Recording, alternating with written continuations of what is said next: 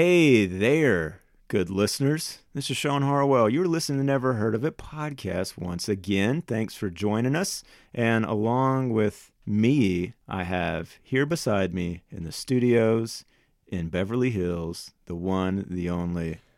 Craig Hollywood Moorhead. Now we uh, just for the record, we are talking about Beverly Beverly Hills and Hollywood, Florida, um, just so that there's no confusion. Yeah. Uh, is there another one? Not that I'm aware of. No. Okay. How are you? Doing great, Sean. How are you? I'm doing pretty good as well. I'm doing pretty good. I like 1985. It turns out. Yeah, 1985 is not bad. Really, just living in it at this point. I don't. I don't remember much about 1985 really, but uh, I remember some of these movies. So that's how I live my life. The sad truth is, yeah, 1985 is mostly I just remember the movies. yeah. Uh, if you didn't hear our last episode, we talked about the movies Fright Night and Once Bitten, a couple of uh, vampire movies mm. from 1985. You should uh, definitely go check that out. And uh, I mean, go back all all the way through the whole series. That was uh, part five, I think. We have a tee up episode between each one. Yeah, where we kind of this is one of them where we kind of talk about just some interesting trivia, some a little bit of background on the movies themselves, so that when we have the big show, we just talk about the experience of watching the movie and what went down. That's right. But before we do that today with the two movies we're going to talk about, I did. I had a couple things that popped up. You know, I can't stop thinking about Fright Night, Craig. Ever since uh, yeah. we've been talking about it for two weeks now, and I still have a couple things that popped up. The biggest one I think is that, uh, of course, after we recorded, I discovered that there is a three and a half hour documentary called "You're So Cool, Brewster." About Fright Night and Fright Night Part Two, and just the whole shebang it, the trailer looks fantastic. I don't think it's streaming yet, but uh, it's man, definitely on my on my list there. That's, it sounds like a beast to, to dive into there. Three and a half hours, but that is fascinating to me. Yeah. Second thing is, uh, I heard the J. Geils band on the radio today, and it dawned on me that they're the ones that did the theme song for Fright Night. And if you don't know J. Geils band, you probably know the song Centerfold and Freeze Frame uh, from the 80s and that that that sounds like two entirely different bands to me. like, yeah, doesn't it? Totally. I, I, I really don't even believe you right now. Well, uh, it's the truth. I don't know. I didn't go completely down the J. Geils band rabbit hole to find out maybe they have a different singer in on the Fright Night song than they do. But yeah, it that blew my mind a little bit. And then also, my wife Gretchen was listening to the podcast and she said something about. Did you guys talk about the werewolf in Fright Night. And I was like, what? Oh, crap. Totally forgot. Like, she, I was watching the movie and she walked in the room in the scene where, uh, you know, we talked about Evil Ed's death and his transition and all that stuff. And yeah, there's a part of the movie where he's a wolf. And oh, yeah. we didn't ever get into that, but did they explain that in the movie as to why some people who get bitten turn into other animals than bats? Uh, particularly, like what I would just assume is I mean, more or less a werewolf, right? Yeah, I mean, they didn't, but I think, I think maybe that's kind of just accepted lore. Okay. I mean, they definitely didn't get into explaining that, but at the same time, I kind of felt like we we we kind of covered that just in talking about that. Yeah, that transition. But but yeah, we didn't bring up the fact that suddenly he was a wolf. Yeah. And and nobody saw that coming. Right. Well, especially you know if you if you've seen the Twilight movies, you know that the vampire werewolf factions, uh, they can be pretty testy with one another. Oh man, pretty man. darn a lot testy. of rivalry there. Mm-hmm. Rivalry goes back a long, long way, guys. Since the beginning of time, you might even say. Pretty much. Pretty much. Well, we'll close the book on Fright Night for now, but that, I'm sure 12 more things will pop up in the meantime. Uh, such a fun movie. And Once Bitten as well. Don't want to slight, slight that one at all. But today, I'm really excited because we have a movie that you and I have talked about before on this podcast in relation to uh, Anthony Michael Hall and probably something else here and there. Uh, and then another one that I didn't know existed until a few weeks ago. So the movies today are the classic Weird Science, John Hughes, and the maybe not so classic Private Resort. Ah, welcome to paradise. For the incurably romantic, there is Club Med. For the incredibly wild, there is the club that's mad. Private Resort, where two eager guys can resort to their most private fantasies. I'm telling you, this is the place to be. Private Resort is, uh, as you might guess, a 1985 com- uh, comedy film directed by George Bowers, who also directed My Tutor from 1983, which is also, I believe, a sex com- co- co- co- commodity. With a name like that, it has to be right. Indeed, he uh, he directed a bunch of episodes of Dukes of Hazzard, Great. but it looks like he made most of his bones as an editor, editing such movies as 2005's Roll Bounce, uh, 2001's From Hell, another Wow. uh, Depp movie, 1999's Deuce Bigalow Male a Gigolo, Sure. uh, and also A League of Their Own. Oh wow.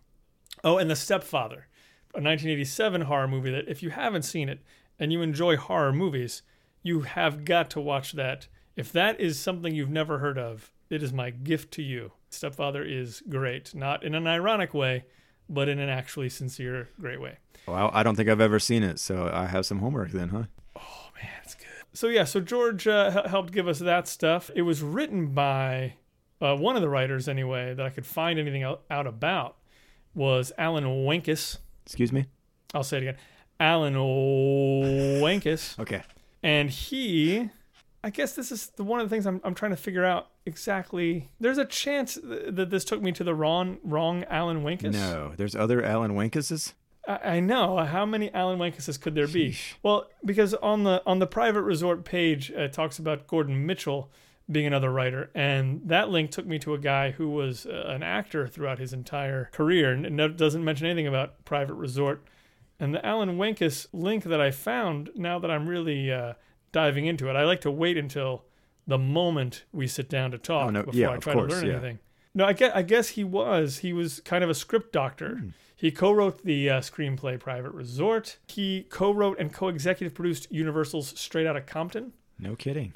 Wow. Uh, screenplays in development, including a remake of the film Dolomite. No joke. So I don't know. Pretty much a direct line from Private Resort to Dolomite there.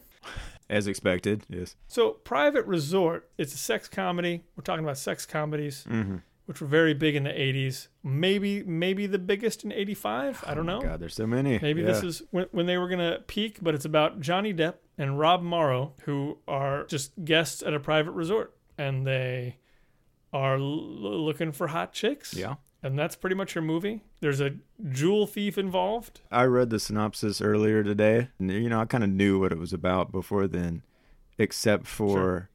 the part about the jewel thief. And that made me laugh so hard for some reason because it, it just seemed Yeah. like the synopsis works totally without the jewel thief. But Do you need suddenly a jewel thief in a sex Yeah. con- We'll find out when we watch it. But yeah, that was that made me laugh. So I'm kind of excited to see what the hell they do with that.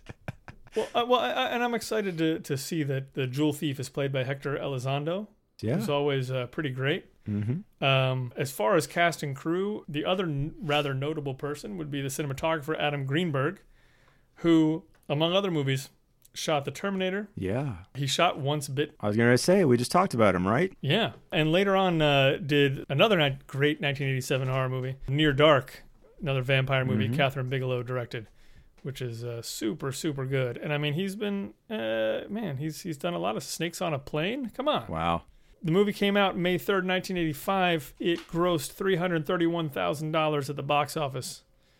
So it did not do terribly well. The the reviews were not that great. Did you say uh, three hundred and thirty-one thousand at the box office? That's what it says. I believe you. I just just Yeah. felt like that bared repeating. Yeah, I mean that's it's it, yeah, like you think about how few movies came out back then. Sure. Comparatively, yeah. It's um apparently Rob Morrow and Johnny Depp had a pact at some point to track down every print of the movie and destroy it. Oh no. They they both really didn't like it. Uh, I have a few quotes from these guys. Ah, yes. Depp said in 2006, uh, I made some shitty movies when I was first starting out, but I'm not embarrassed by them, especially as I didn't think I was going to be an actor. I was trying to make some money. I was still a musician. He says, right. Sure, Yeah. Private Resort sucks bad, but it was a job. And I was struck again by the fact that I was being paid well to go to Florida and fuck around for a couple months. I certainly wasn't complaining at the time. That's a healthy response, I think. You know. Like, Yeah. That sounds like a mature thing. Looking back. Yeah, sure. Especially if you're Johnny Depp and Rob Morrow, for that matter. Yeah. This this movie, uh, we haven't seen it yet, granted, but this movie doesn't stain you in any way. No. If Once Bitten didn't completely stain Jim Carrey, sure. I can't imagine Private Resort is going to stain these two guys too bad. No. But yeah, but the other interesting thing about it is apparently it's the last movie in a trilogy of movies. Oh god. so so ambitious.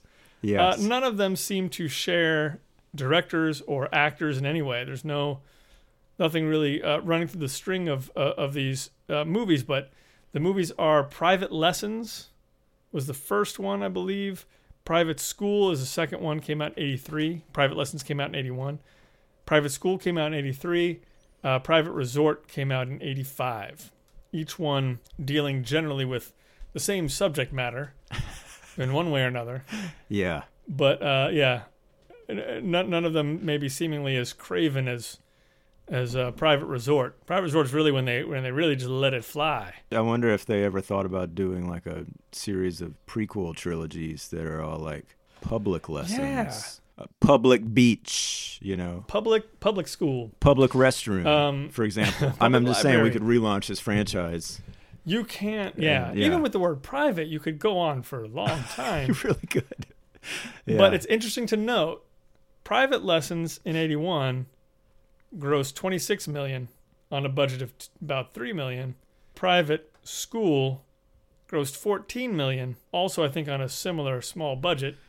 And then boy, Private Resort fell short of both of those. how yeah. did that happen? So tough run for old Private Resort. We're gonna see uh, what, what it's all about very soon. Amazing. I like I kind of feel like I might have seen this for some reason, but uh, yeah, none of it's really uh, ringing any bells for me. What about you?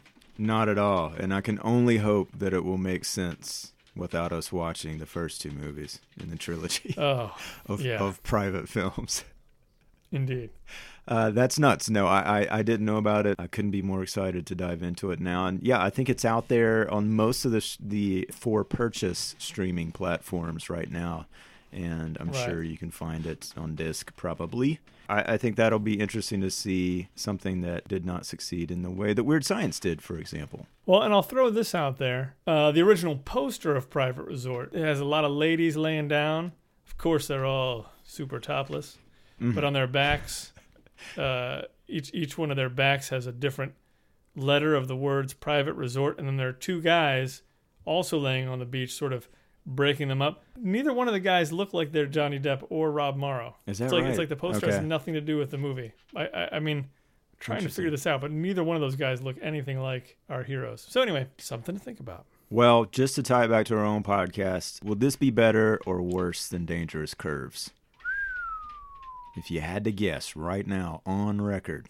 In a weird way, I feel like it's gonna be, it's gonna, uh, it's gonna be neck and neck. Okay. You know, it, it, it kind of reminded me of Dangerous Curves because I was reading through Yeah. the, the cast list and there's somebody who's listed as like the security chief or the security guard. And I Oh, was boy. like, oh man, Oh boy. here we go again. yeah. Yeah. If somebody's supposed to take a car to Aspen, I'm out. I'm done. yeah, no. Uh, Craig, you want to hear about weird science? Let's get weird. You know how you're always talking about how you can simulate all that stuff on your computer? What's the difference? Why can't we simulate a girl? I don't know. I I guess I could, but why? It's two dimensional on the screen. It's it's not flesh and blood, Gary. Well, I know that, but you know we can we can use it. Why? We can ask it questions. We can we can put it in real life sexual situations and see how it reacts. Like real sick, demented shit. You'd love it. We will definitely get weird with this one because, man, there's some fun trivia, not surprising, uh, that has to do with poop and fart and all kinds of fun stuff. So look forward to that here in a second. Uh, of course, this movie was written and directed by the late John Hughes. You know, even just looking again today at that guy's credits, it, it's unbelievable. For starters, I don't know why. I'm sure I knew this. Completely forgot he wrote both of the vacation movies, uh, the first two Oh yeah. second one obviously european vacation we're going to get to that one came out in 85 as well so within the span of you know two years here just 84 and 85 you had 16 candles breakfast club and weird science that he had directed and a european vacation that he had written pretty in pink ferris bueller's day off are all coming the year after i mean it's just an incredible string there is a, a documentary that has come out since his death called uh, don't you uh, don't you forget about me of course it would be called that Oh, yeah. and I want to see it, but I'm afraid it's going to be sad. So uh, I haven't got around to watching it yet. Uh, this movie was produced by Joel Silver, which I think we mentioned in our Commando episode. Uh, he also did Brewster's Million in '85. That's really three very different movies, I think, in a lot of ways. Yes. We've got Anthony Michael Hall, of course, we mentioned, and uh, I, am not quite sure how to pronounce this guy's first name. I think it's Alon. It's it's I L A N. He's the guy that played Wyatt. Alon Mitchell Smith Sounds about right. It's an interesting career for him because he's so distinctive in this movie, and we'll talk about it more in the full episode. But really, the, the credits are pretty limited. He did uh, some episodes of The Equalizer on TV and a show called Superboy. Uh, and then just a, a very small number of movies, one of which was called The Chocolate War, which came out after this, which Oh, sounds like a kid's movie, but it, I think it's like a Catholic school drama kind of thing, if I'm not mistaken. Or were you thinking of something Sounds different? Sounds right. No, Okay. no, that sounds right. Okay, yeah. Uh, of course, you got Kelly LeBrock as Lisa. She had been in The Woman in Red. Originally, though, this movie was starring a model named Kelly Emberg, and I think they even shot some footage with her before she was replaced. I could not find out exactly why she was replaced, although I can only assume they weren't happy with her performance. Apparently, Demi Moore and Robin Wright both auditioned for the role. I feel like maybe I could see a version with Demi Moore. Maybe I don't know.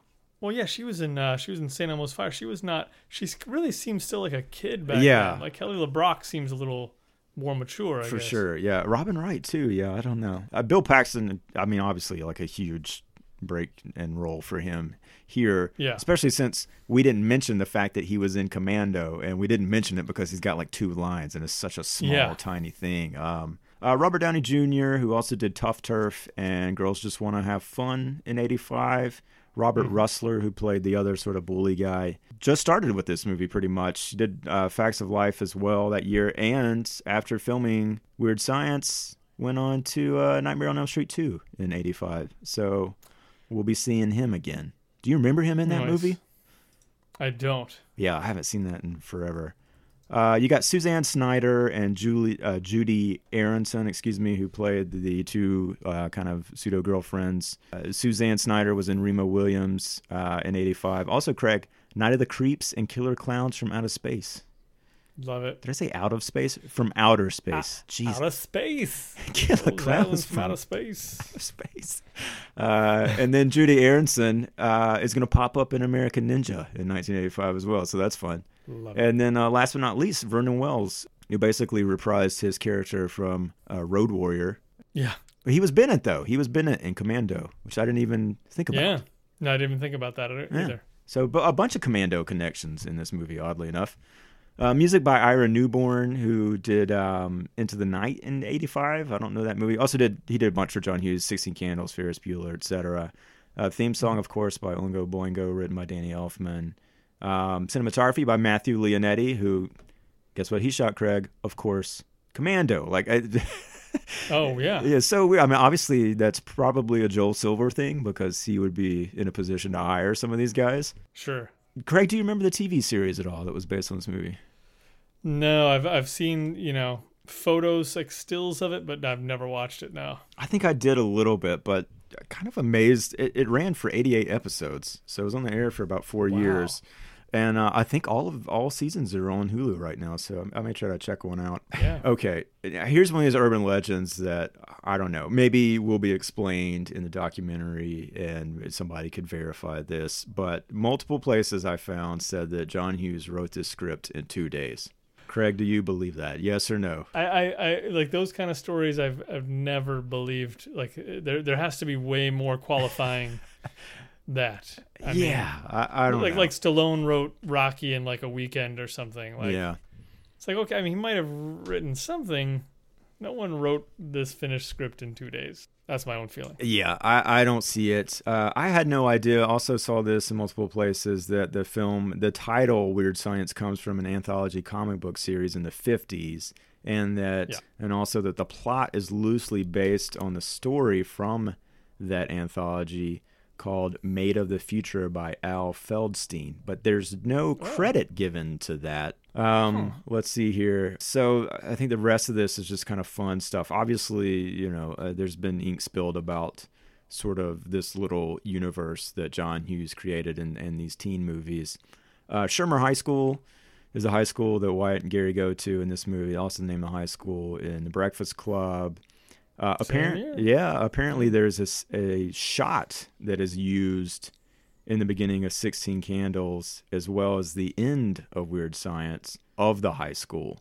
And it's like the exact same. You can see the exact same extras and everything. So, um, Oh wow, I didn't realize that. yeah, it says it's at the end of Weird Science, so we'll keep our eyes peeled for that. Uh, Anthony Michael Hall talks about a girlfriend from Canada in this movie, which I definitely remember. Similar reference in Breakfast Club, so we'll we'll see that again. Yeah. And then also the guy that plays Dino, one of the dudes in the bar, uh, is an actor, John Kapelos, and he plays the janitor Carl in Breakfast Club. Yeah. And then fun stuff. Kelly Brock said that uh, when she was doing the kissing scene with Wyatt, Alon Mitchell Smith, he got carried away and stuck his tongue down her throat. And she told him if he ever did that again, uh, she would kick his ass. Which, I mean, we're going to have to talk about the fact that I think he's like 14 at the time of this. I mean, we'll get into that in the next episode. Yeah. But there's some interesting stuff going on when you do stop and think about it. Uh, I guess Downey Jr. was on the Howard Stern show, and this is my favorite bit of trivia, but it says that he cleared up the rumor that he defecated in Kelly LeBrock's trailer. Uh, now this says that he he st- uh, oh I had never heard that rumor, but but I do love it. He stated he and his co-star Robert Rusler joked about defecating in people's trailers throughout the shoot, and that they eventually did it in one of the female cast members' trailer, but it was not hers. It was not Kelly LeBrock. John Hughes questioned everybody in the cast as to who did it, and when he came to Downey, uh, Robert Downey Jr. said, "No, but I sure wish it was me who did it." There's only so many movie uh, women in this movie, so by process of elimination, I think we could figure out who it who it was here. Yeah. Certainly anyone who would have a trailer. Yeah. Yeah. And then uh, on a similar note, Robert Rusler said that, uh, you know, there's that scene when they have the big party and things go to hell and there's a rocket that comes up through the floor, right? You remember that? Oh yeah. Yeah. Okay. So apparently, right before the cameras rolled, now this is like a really complicated shot to set up. Anthony Michael Hall farted and Yeah. ruined the take because people started laughing. And so he estimates that the scene cost probably $100,000 $100,000 just to shoot the scene. And because the take was blown, they had to film it in reverse, which with additional tweaks in post production. Uh, and then this is kind of fun as well, just again on the same theme. And this is explaining so much about why I love this movie as a kid. Uh, Bill Paxton, as we know, famously gets turned into a turd. And they designed the puppet to be operated solely by him but apparently he got too claustrophobic in the suit, bowed out, and they hired two little people, Kevin Thompson and Joe Geib, uh, who were crammed inside and worked all the mechanisms. That's crazy. Yeah. I So love it. last thing here, this is kind of interesting too. I'd never heard about this, but so in the final cut of the film, Max and Ian, that's Robert Rusler and Robert Downey Jr. They are last seen. They kind of run away from the party when those the biker gang shows up, right? Right. apparently there was a shot or a scene shot after this where we see them again and there's like all this crazy stuff going on there's these weird clouds that show up and it, it, somehow in that process those two guys get transformed into a pig and a donkey and they bend over to see the reflections in the hubcaps of a car and tails their animal tails rip through the seats of their pants that sounds so out of character with this movie in a lot of ways. Yeah. And uh, this credits Joel Silver uh, for insisting that, that they lose that. And it, it says that there are photos out there that were published in Cinefantastique, which I don't Right. guess is another magazine you read as a kid. It was definitely one I looked through. Okay. It didn't have the awesome gross makeup in I it know, though right. most It's of not- the time, so I couldn't go for it. Yeah. But that's pretty much it for Weird Science. You know, we mentioned before, I think it finished, uh, let's see here, tw- where was it? 38th oh, on the year at the box office, 23 million, right in between The Emerald Forest and Santa Claus, the movie. Uh, you know, not bad. I mean, No, not at all. I, I will be watching both of these to kind of see uh, why one teen, very weird, probably misogynistic uh, sex comedy worked, and the other one didn't make uh, 350 grand at the box office. I'm guessing it has something to do with high concept. But let's. I mean, and John Hughes' name probably. Yeah, I think that has a lot to do with it. We'll see. But uh, that's it. Yeah. Weird Science is also out there available for rent everywhere. I don't think it's streaming on one of the subscription sites right now, but maybe it will very soon. But watch it again and uh, come uh, come back and join us as we dive in to both of these. We'll put the bras on our head and uh, fire up the uh, floppy disk, Craig. As I normally do. Sweet. All right, y'all. We'll talk to you next time.